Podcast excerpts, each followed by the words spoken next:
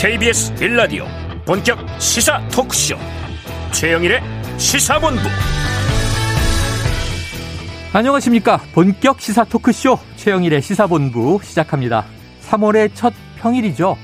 이때면은요 이 초중고 대학까지 개학 개강과 함께 새 학기가 시작이 됩니다. 새 교실 새 친구들 새 선생님. 자 학창 시절이 지났는데도요 그래서 늘 새로운 출발로 느껴지는 날입니다 자, 그런데요, 이 오미크론 변이 확산으로 코로나19 확진자 수가 역대 최대치를 찍고 있습니다. 자, 이 방역과 의료 대응 역량도 한계를 보이고 있고요. 자, 각자 또 함께 조심하면서 또 한 번의 고비를 넘어야 하겠습니다. 자, 오늘 새롭게 출발하는 우리 학생들 비대면과 대면 사이에 혼란이 있겠지만 응원합니다. 꿈을 이루시기 바랍니다. 자, 이 와중에 대선은 딱 일주일 남기고 있는데요. 자, 어제 3.1절 이재명 후보, 윤석열 후보, 이른바 서울대첩, 명동과 신촌에서 새를 과시했습니다. 자, 오늘 밤에는 마지막 토론이 있습니다. 벌써 KBS 앞에는 사람들이 모이고 있는데요. 자, 사회 분야입니다. 경제와 정치를 빼더라도 사회 분야, 노동, 복지, 교육, 문화, 젠더 문제까지 쟁점이 아주 많은 영역입니다. 대선판 남은 변수들 오늘 짚어보겠습니다. 최영일의 시사본부 출발합니다.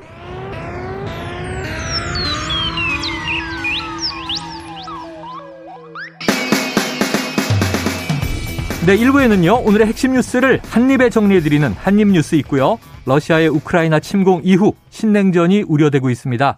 2부 10분 인터뷰에서 현재 상황과 앞으로의 전망까지 정재원 국민대 유라시아학과 교수와 분석해 보겠습니다. 이어서 진격의 보수 사건 본부 준비되어 있습니다. 한 입에 쏙 들어가는 뉴스와 찰떡궁합인 디저트송 신청 기다리고 있으니까요. 오늘 뉴스에 어울리는 노래가 있으면 문자 샵 9730으로 자유롭게 보내주시기 바랍니다. 오늘의 디저트송 선정되신 분께는요. 커피 쿠폰 보내드립니다. 짧은 문자 50원, 긴 문자 100원입니다.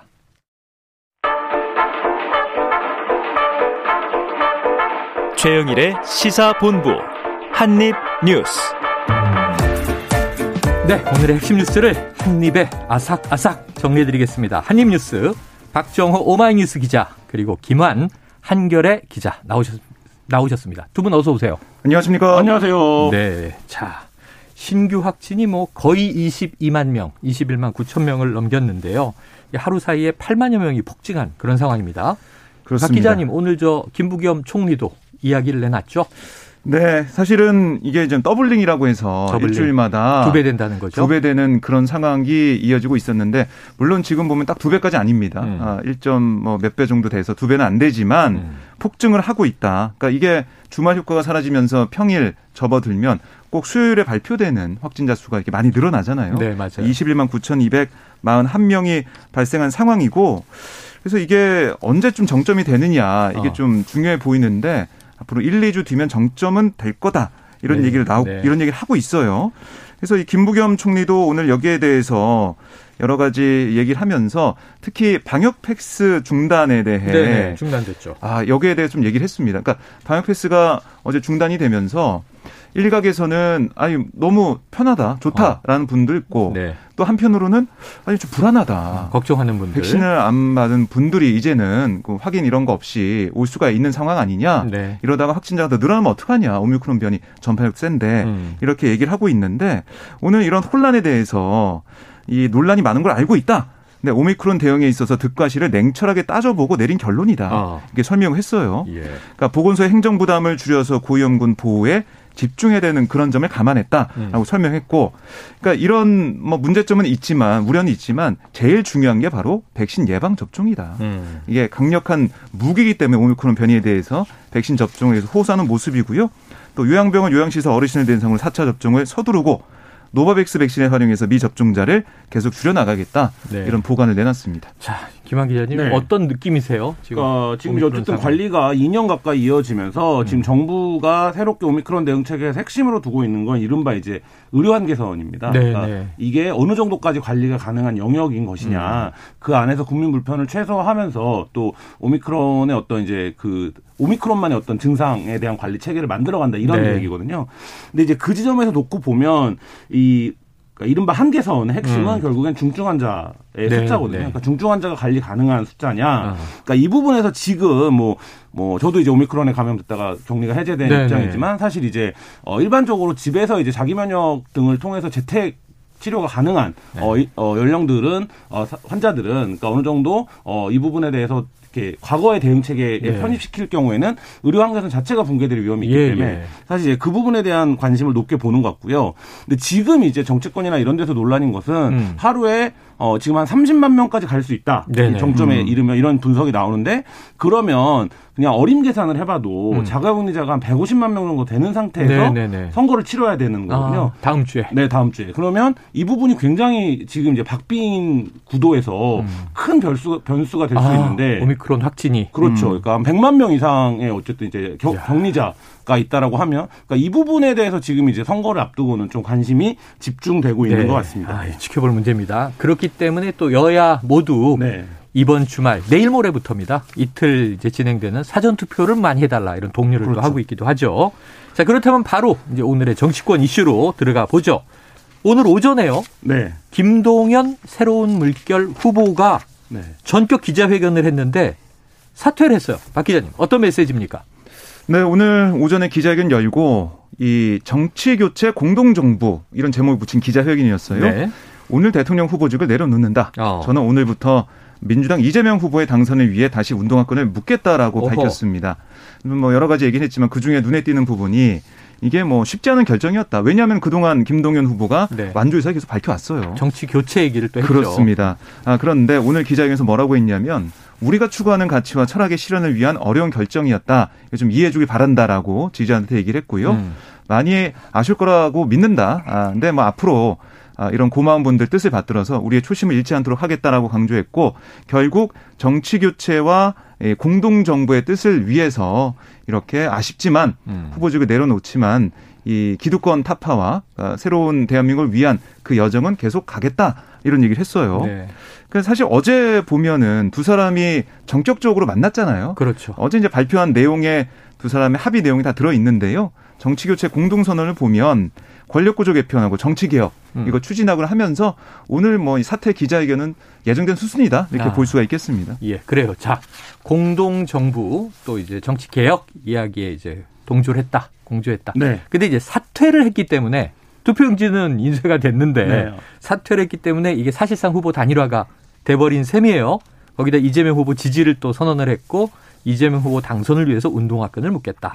자, 그러면 이제 국민의힘 반응도 궁금하고 김한 기자님. 네. 이게 이번 대선에 좀 어떤 영향이 있을 걸로 보십니까? 일단 뭐 국민 계속 단일화가 야권을 중심으로 한 논의인 것처럼 진행이 되어 왔는데 그랬죠. 어떻게 실제로 된 건 여권이 이제 먼저 된 상황이에요. 음. 그러니까 국내의힘은 이 입장에서 어 이재명 후보가 지금 이제 최근 들어서 굉장히 강한 메시지로 내고 있는 정치 개혁과 관련된 담론이 네. 선거 막판에 예를 들면 중도층을 끌어들이는 어떤 큰 변수가 될 것을 굉장히 우려하고 있는데 어. 겉으로는 김동연 후보 자체가 지지율 숫자가 높진 않았기 때문에 예, 예. 사실 이제 이 부분에 대한 어떤 평가를 좀 낮게 보는 것과 아. 또한 가지는 어쨌든 이 문재인 정부에서 부총리를 지낸 인사하기 때문에 네네. 어차피 저쪽 사람이 아니었느냐 네네. 뭐 이런 반응이 같이 나오고 있는데요. 음. 그러니까 권영세 그 본부장 같은 경우에도 어 크게 뭐 큰일이라고 생각하지는 않는다. 큰일 뭐 이렇게 이제 얘기는 하고 있는데 예. 그러니까 이게 단순히 어 지지율을 숫자 대 숫자로 더한다는 의미보다는 음. 지금 이재명 후보가 주장하고 있는 정치 개혁 공동 정부에 누군가들이 합류하기 시작했다. 음. 이 메시지가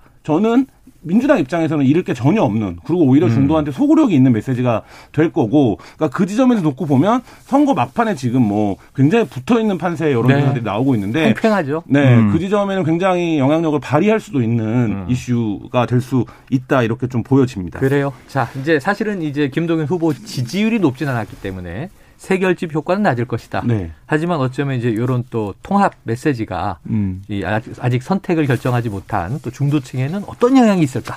이게 초미의 관심인 것 같고요. 자, 그런데 어제 뭐 신천 유세를 상당히 좀 사람들이 많이 운집한 것 같습니다. 윤석열 후보 이게 자신감이냐, 뭐 오만이냐, 민주당에서 또 여러 가지 비판도 있는데 집에 갈 준비해야 할 사람이 무슨 국민 통합이냐 이런 이야기를 했어요.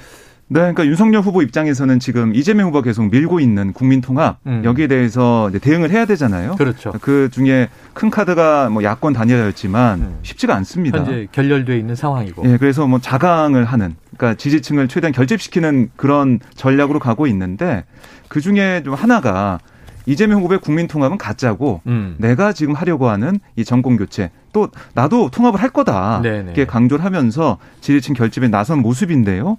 이렇게 얘기했습니다.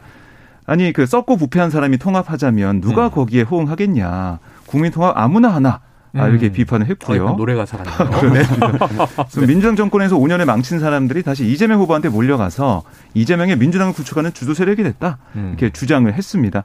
그러면서 정부를 맡게 되면 민주당의 양식 있는 정치인들과 멋지게 협치해서 국민 통합을 이루고 경제 발전을 시킬 거다. 네. 이렇게 얘기를 했는데요.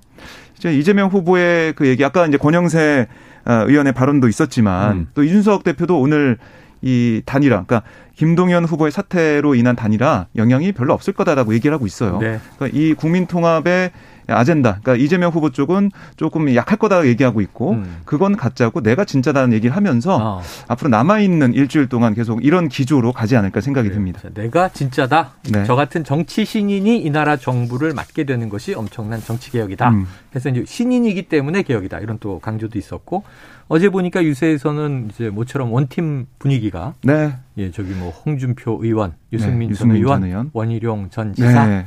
같이 이제 손을 맞잡은 모습이 있었습니다. 자, 이 어떻게 보세요? 어느 쪽 기세가 지금 어제 서울 그 대첩에서는 양쪽에 모여 있는 숫자만 보더라도 팽팽하다라는 게 느껴지고 네. 아, 서로가 워낙 지금 강조점을 달리 두고 있기 때문에 예. 오랜만에 이제 말하자면 서로 상대에 대한 네거티브가 아니라 이번 선거의 구도를 둘러싸고 음. 벌어지는 쟁점이어서 어쨌든 어 이번 대선이 이제 뭐 여러 가지 면에서 이례적인 대선이라고 네. 하는데 어제는 좀 아 이게 선거가 이제 임박해 왔다 투표가 이게 좀 느껴지는 네. 분위기가 있었고요. 윤 후보 입장에서는 국민통합론이 상당히 곤혹스러울 수 있습니다. 왜 그러냐면 음.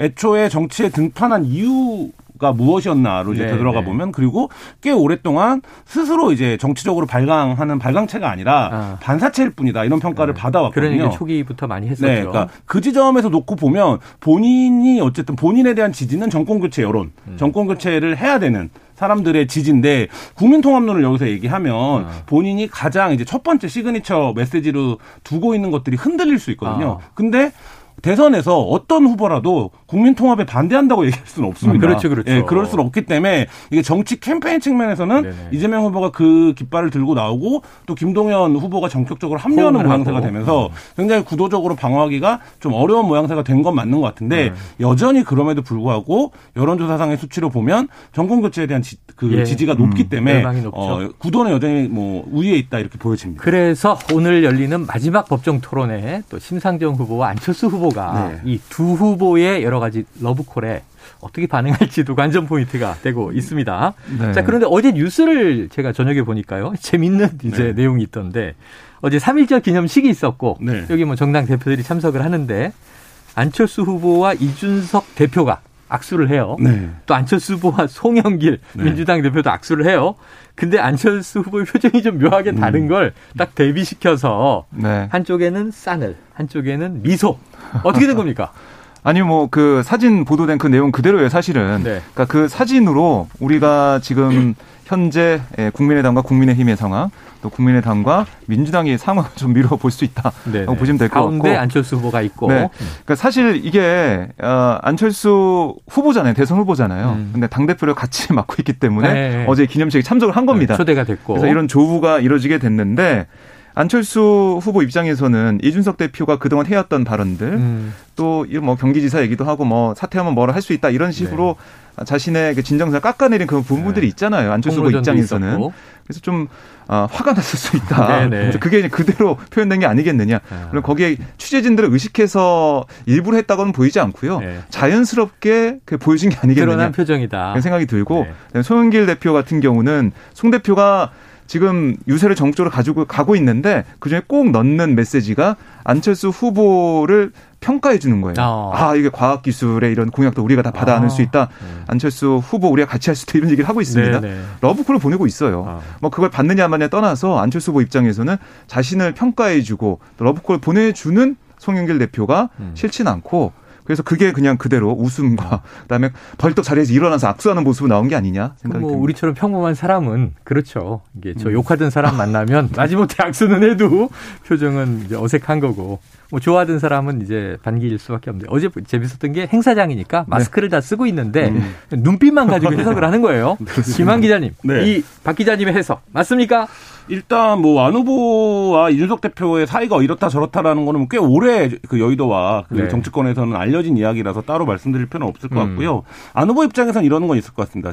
사실상 단일화 협상이라고 얘기했지만 어 국민의힘에서 제안했다는 것 한 것은 안 후보의 사퇴를 전제로 한 어떤 그 조건을 얘기한 거였거든요. 근데 지금 민주당이 얘기하고 있는 공동적으로는 뭐 민주당에 대한 정권 교체가 필요하다라는 주장을 안 후보가 계속 해왔습니다만 네. 사실상 이제 본인이 얘기해왔던 그러니까 이른바 이제 안철수의 정치 예, 상당히 부합하는 내용들이 있기 때문에 예. 안 후보 입장에서는 어 각각의 제안이 붙은 네이밍은 다르지만 음. 사실 같은 제안을 더 성의 있게 받고 있다라고 인식할 수도 있는 네. 측면이 있거든요. 그러니까 어제 그게 이제 좀 반영된 것 같고 그 며칠 동안 그리고 어제 이제 윤석 대표를 만나기 며칠 전 사이 동안 너무 이제 말하자면 발언들이 셌습니다. 지난 일요일 음, 네, 기자회견에서 네. 결렬 나온 이후에 네, 나, 나온 양상 안 후보에 대한 공격이라든지 아니면 안 후보를 어떤 스탠스로 대해 왔는지가 다 이제 노출이 된 상황이기 음, 네, 네. 때문에 안 후보가 이제 정치를 시작한 지 10년이 넘었는데 음. 그런 자리에서 어색하게 인사를 하면 네, 어떤 평가가 따를 거라는 거를 이제는 다 아는 음. 어 정치인인데 그랬다라는 거는 그 자체가 좀 뭐 어떤 메시지가 있었다 이런 생각도 듭니다. 그래서 음. 정리해서 못 만나면 깐다. 이런 문서 제목도 화제가 됐는데 김은혜 이제 국민의힘 대변인은 이거 2017년에 쓴 거를 이제 잘못 불어서 네, 네, 그런 것이다. 네. 기자들이 질문했는데 뭐 네. 맞습니까? 아니 뭐 그렇게 얘기를 하고 있는데 네. 기자들은 어, 정말 좀 그럴까라는 생각은 좀 의심을 갖고 있다. 기자들이 좀 있습니다. 제가 봤을 때는. 네. 자, 지금 12시 이제 37분으로 가고 있는데요. 점심 시간 교통 상황을 먼저 알아보고 오겠습니다. 교통정보센터의 정현정 리포터 나와 주세요. 네, 현재 경부고속도로는 서울 쪽인데요. 통도사 하이패스 부근에서는 버스가 고장나서 처리하고 있고요. 기흥에서 수원까지 밀리고 있습니다. 서울요금소 1차로에서는 승용차 고장난 차가 서 있습니다. 서초에서 반포까지 밀리고요. 반대 부산 쪽으로는 반포에서 서초까지와 신갈분기점에서 수원까지 밀리고 있습니다. 남사 부근 2차로에서는 버스 관련 고장난 차가 서 있어서 처리하고 있고요. 여파로 오산 나들목에서부터 안성분기점까지 5km 구간 정체입니다. 서해안고속도로 서울 쪽으로 서해대교 부근에서는 대형 화물차가 고장나 있고요. 반대 목포 쪽으로 서해대교 부근에서도 역시 고장난 차가 서 있습니다. KBS 교통정보센터에서 정현정이었습니다.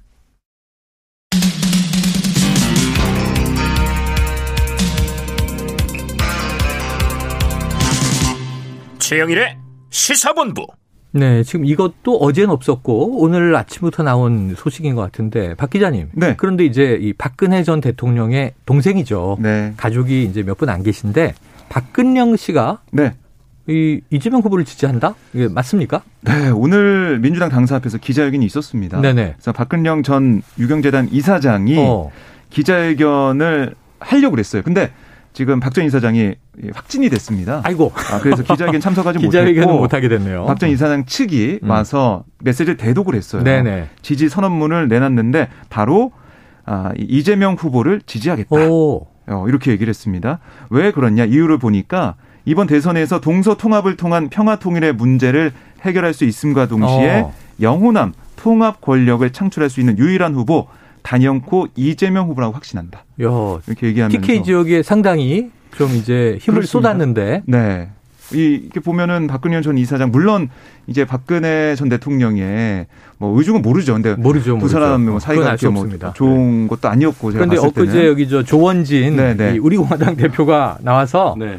이재명을 지지하는지는 모르겠다. 아. 근데 윤석열 후보는 아닌 것 같다라는 음. 추정을 어. 또 얘기를 했어요. 네. 묘해요 좀. 그래서 박 전 이사장의 얘기를 좀 들어보면 어쨌든 이재명 후보의 그런 가치관, 철학 여기에 동일한다는 거예요. 어. 그러니까 국민 통합으로 가야 된다. 네네. 여기에 또 함께하는 목소리. 그러니까 김동연 후보가 사퇴하면서 지지했던 그런 부분과 좀 맥이 다 있는 부분도 있습니다. 네, 어떻게 네, 보면 묘합니다. 네. 네.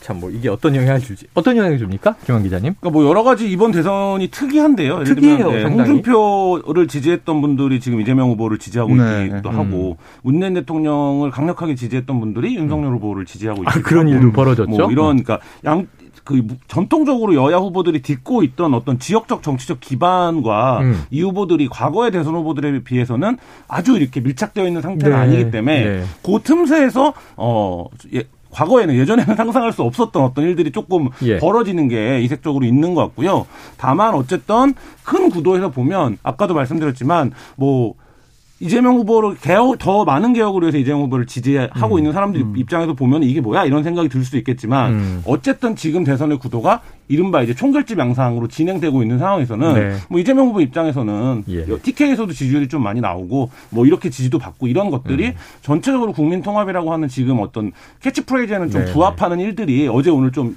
벌어지고 있는 건 맞는 것 같아요. 그래요. 이게 뭐 결정타일지 치명타일지 그런 건뭐 확인될 수 없습니다만 지금 워낙 초박빙으로 승부가 갈릴 네. 것이다 이런 얘기가 나오니까 이 작은 이슈 하나하나에도 이제 상호간에 좀 민감해지는 음. 것 같습니다. 네.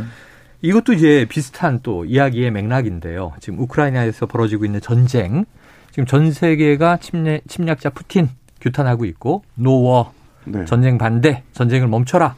우크라이나에선 또 민간인이 이제 사망하고 있다는 소식도 전해오면서 엄중해지는데 이게 국내 또 대선판에서 우크라이나 희화화 논란이 벌어졌어요. 박 기자님 네. 어떤 겁니까? 그러니까 윤석열 이 대선 후보, 국민의 후보가 SNS 계정에 어제 네. 우크라이나 지지 발언과 함께 사진 하나 올렸습니다. 예. 이 사진이 뭐였냐면 귤 사진인데 어. 그냥 귤이 아니라 화난 얼굴이 그려진 아, 귤에다가 올렸어요. 얼굴을 그렸어요. 그렇습니다.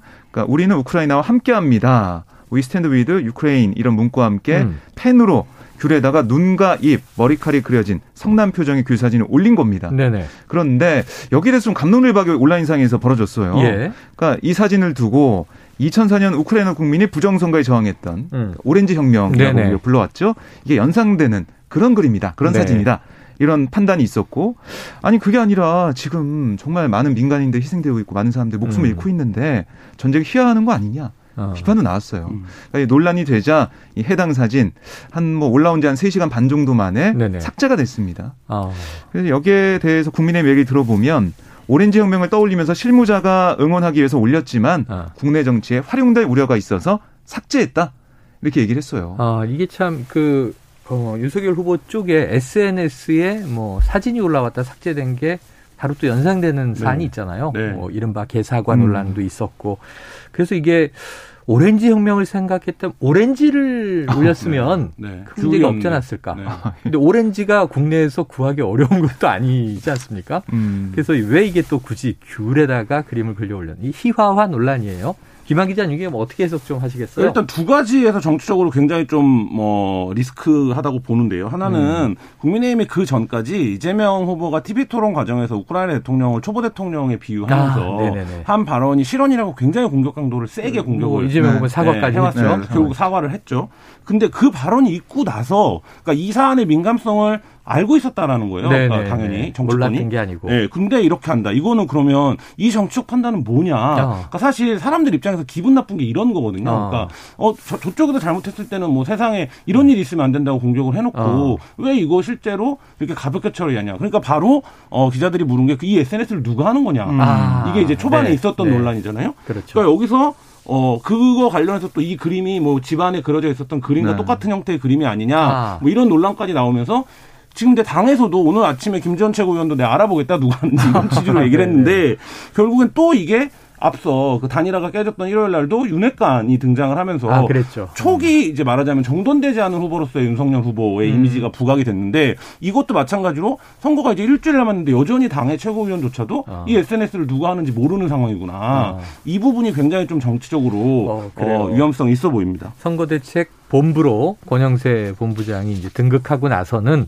정리됐는 줄 알았는데 네. 음. 그 이전에 조금 이제 뭐 미심쩍었던 의혹이 있었던 부분들이 또 반복되는 거 아니냐. 네, 맞습니다. 자, 이 화난 귤의 의미는 무엇인지 이건 뭐 올린 사람이 알겠고 또 뭐 윤 후보가 알고 계시겠죠. 오늘 토론에 이런 것들이 등장하는지도 한번 지켜보도록 하겠습니다. 자, 오늘 저녁입니다. 오늘 저녁. 똑같죠? 시간? 8시에서 네, 네, 10시. 그렇습니다. 네, 지난번에 한번 이제 MBC에서 시작해서 SBS에 있고 오늘이 KBS 차례인데 이 법정 토론 3차 마지막 사회 분야. 네. 자, 오늘 관전 포인트를 좀 두 분에게 들어야겠어요. 어떻습니까? 뭐 우선은 오늘 사회 분야이기 때문에 토론 주제는 정해져 있어요. 네. 그러니까 복지 정책과 재원 조달 방안, 또 인구 절벽 대응 방안 이두 가지 어. 정해져 있는데 뭐 제가 볼 때는 마지막 싸움이잖아요. 아, 그렇죠. 모든 것을 다 이제 걸고 네. 어, 이 최고의 전투력으로 네네. 다 오지 않을까 그런 생각이 들어요.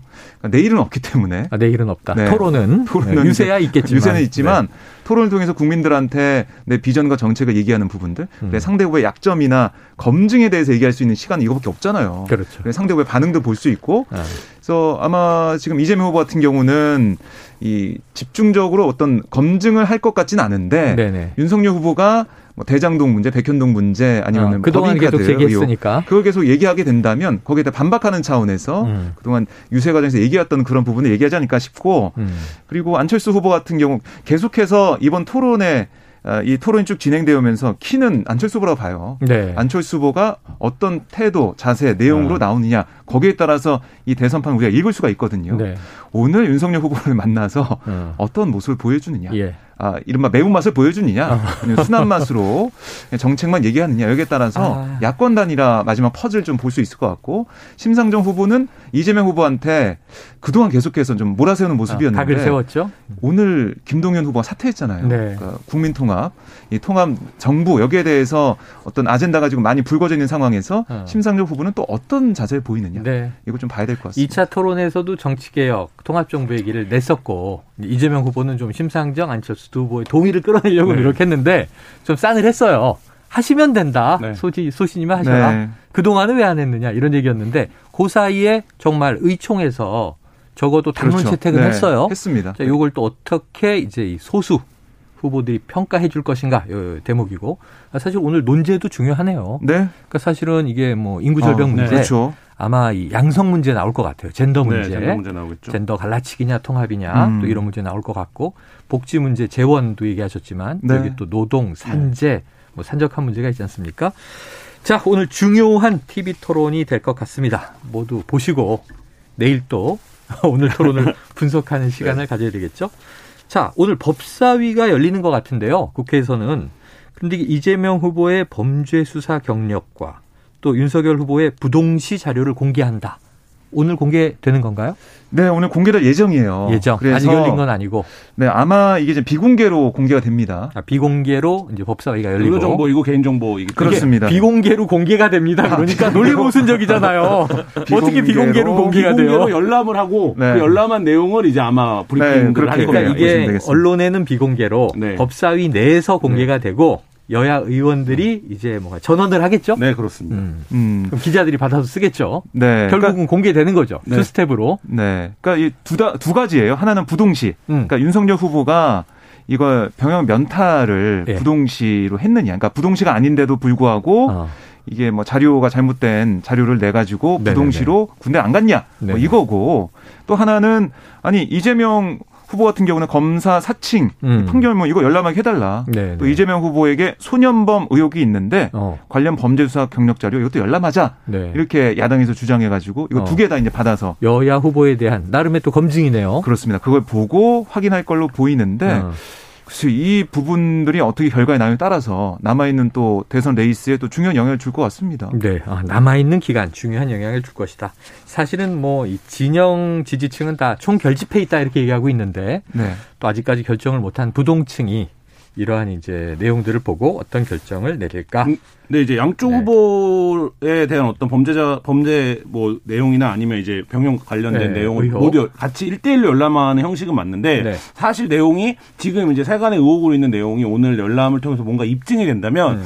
어, 더 치명적인 문제는 사실 윤석열 후보 쪽입니다. 왜냐하면 이게 어. 병역 문제가 되고 음. 이게 공기관에 여러 번 제출됐던 자료들이거든요. 네네. 네. 그러면 예를 들면 여기서 최소한 어떤 뭐 의학적 일관성이 없다 이런 부분들만 입증이 된다고 하더라도 어. 새로운 의혹이 제기될 수 있거든요. 그러니까 그럼 어. 과연 이게 어떻게 돼 있는 거냐. 네네. 네. 이렇기 때문에 그리고 이게 워낙에 전통적으로 모든 선거에서 가장 뜨거운 이슈가 병역 이슈. 아니, 심지어는 네. 뭐 자녀 문제도. 네, 그렇죠. 그런 거기 때문에 사실 이게 굉장히 폭발력이 있는 이슈입니다. 그렇긴 한데 눈이 군 신체 검사를 할 땐 나빴다가 네. 눈이 좋아졌다가 네. 검사 임명될 때는 또 나빴다. 그럴 수는 없나요? 그러니까 뭐 그런 이제 말, 말하자면 그런 이게 이제 부동시라고 네. 하는 어떤 진단을 받은 거에서 그 범위 안에 시력이 뭐 왔다 갔다 하는 건 있을 음. 수 있죠. 좀 좋아질 수 있고 네. 나빠질 수 있는데 시력이라는 게. 근데 그게 아니라 이게 이제 부동시라고 하는 진단 자체가 성립되는 거에 있어서 네. 일관성이 없는 시력 그래서 아까 말씀하신 네. 의학적 일관성. 아, 네, 그렇습니다. 네네. 그 부분입니다. 그러니까 의학적 판단이 네. 중요할 것 같습니다. 네. 자, 법사위에서 어떤 이야기가 나오는지도 뭐 이제 주목이 될 것 같고요. 오늘 권영세 의원 얘기를 들어보면 음. 윤석열 후보가 대학 때도 부동시 문제가 있었다라고 어. 증언을 했습니다. 음. 네 네. 직접 봐서 부동시 때문에 힘들어했던 그런 부분들, 그러니까 윤석열 후보가 계단 내려가거나 했을 때 부동시를 불편해했다. 네네. 이런 얘기까지 오늘 회의 석상에서 했거든요. 어. 그런 얘기를 했기 때문에 아 그 기자들과 만나서 그런 얘기를 했, 기 때문에 예. 이 국민의힘 쪽에서는 별 문제가 없을 거다 이렇게 어. 좀 보고 있습니다. 자, 이게 대장동 관련 또 뉴스가 있습니다. 남욱 변호사 지금 구속 기소된 상태죠? 네, 그렇습니다. 그런데 이 김만배 화천대유의 최대 주주죠. 네. 이재명 사건이 뒤집힐 수 있도록 대법관에게 부탁했다. 이건 사실은 야당 국민의힘에서 그동안 주장해 왔던 내용인 것 같은데 네. 그러한 맥락의 이야기를 했다는 거예요. 네, 그러니까 이게 지금 뭐 보수 언론을 통해서 보도가 좀 되고 있는데 어떤 네네. 거냐면 천화동인 사업 소유주 남욱 씨로부터 어, 검찰이 확보한 음. 진술이 음. 김만배 씨가 2019년부터 이 권순일 전 대법관에게 50억을 줘야 된다 이런 말을 하기 시작했다. 아. 또 이재명 선거법 위반 사건에서 대법원에 들어가 권 전 대법관에게 부탁해서 뒤집힐 수 있도록 역할을 했다라고 김만배 씨가 말했다. 이렇게 남욱 변호사가 진술했다는 겁니다. 네. 지금 보도가 되고 있는데 그이 이 사건은 아시겠지만은 2018년 경기도지사 선거에서 친형 강제 입원 음. 여기에 거짓말의 혐의 등으로 기소가 됐잖아요. 그렇죠. 2심에서 당선 무효형에 해당하는 벌금 300만 원 선고받고 대법원 판결 기다리고 있었는데 네. 대법원이 2020년 7월에 무죄 취지로 파기환송했어요. 그때 권전 대법관이 어떤 역할을 한 거 아니냐. 음. 김만배 씨가 그걸 역할을 할 수 있도록 부탁을 했다. 음. 이런 증언이 나왔다는 보도가 있는 겁니다. 네. 근데 여기에 대해서 어뭐이 중앙지검은 녹취록이나 조서 내용을 확인해 주기 어렵다. 사실관계 확인이 진행됐거나 진행 중이다 이런 입장을 언론 통해서 내고 있고요. 네. 또이 나훈 변호사 측은 사실관계 확인 어렵다라고 했고 김만배 씨 측은 과장된 얘기일 뿐이다 이렇게 해명을 했어요. 음. 그리고 이제 권 전 대법관도 아니 지난해 사실은 이 50억 클럽 의혹에 대해서 전혀 사실 무근이다라고 일축한 바 있고 이번에 보도에 대해서도 어, 너무 이 사실과 다른 보도 여기에 대해서 법적 조치하겠다 어. 전혀 들어보지 못한 소리고 그 무렵 그러니까 2020년 3월쯤에 김만배 씨를 본 적도 없다 이렇게 네. 주장하고 있습니다. 대선 판세가 팽팽하다 보니까 네. 지난 2차 토론 때는 또 조재현 대법관이 네, 현직 대법관인데 거론이 되면서 실명이 거론 기자회견도 등장을 네, 하고요. 네. 이번에 또 권순일 전 자료까지 다 공개를 네. 했습니다. 본인이 아니라면. 권순일 전 대법관은 또 50억 클럽에 클럽에 여섯 명 중에 이름이 올라 있던 인물이라 자 어떻게 이게 또 작용할지 지켜봐야 될 사안이 하나 또 늘고 있네요. 뭐 저 이 김한 기자님 이 관련해서는 그러니까 이게 근데 취재되신 바 있어요? 보도가 이 녹취록이라고 하는 게 그 그때 그때 국면에 따라서 그만큼씩만 지금 나오고 있는데 그러니까 녹취록에 네. 참 이렇게 여야 후보의 이름이 다 네. 거론된 녹취가 있는 것도 아, 네. 희한해요. 네. 그러니까 이 녹취록에 뭐 어쨌든 전문, 뭐 음. 전문 이런 거가 오히려 나 이렇게 공개되는 게 공익에 음. 부합하는 상황이 아닐까 이쯤 되면 네. 뭐 누구 유불리를 떠나서 이런 생각까지 듭니다. 야 일주일 동안 또 그거를 읽어서 판단을 해야 되나 보통 문제는 아닌데 네. 아참 언론이 좀 진지하게 시간이 네. 있을 때 잘 정리해 주셨어야 되는데 안타까움이 있습니다. 어쨌든 법적인 또 지금 소송도 진행되고 있는 상황이라 지켜봐야겠죠. 자 오늘 한입뉴스 어, 박정호 기자님 그리고 김환 기자님 고생하셨습니다. 네, 감사합니다. 고맙습니다. 자, 청취자 1055님, 신규 확진자가 제일 많이 나왔지만 대선 막판이라 이런저런 뉴스도 많아 어지럽지만 그래도 오늘 새 출발을 하는 많은 분들을 위해 이 노래 듣고 싶습니다. 아, 저도 이거 생각했는데, 아, 저랑 마음이 통하셨네요. 김동률의 출발 들으시고요. 저는 입으로 돌아옵니다.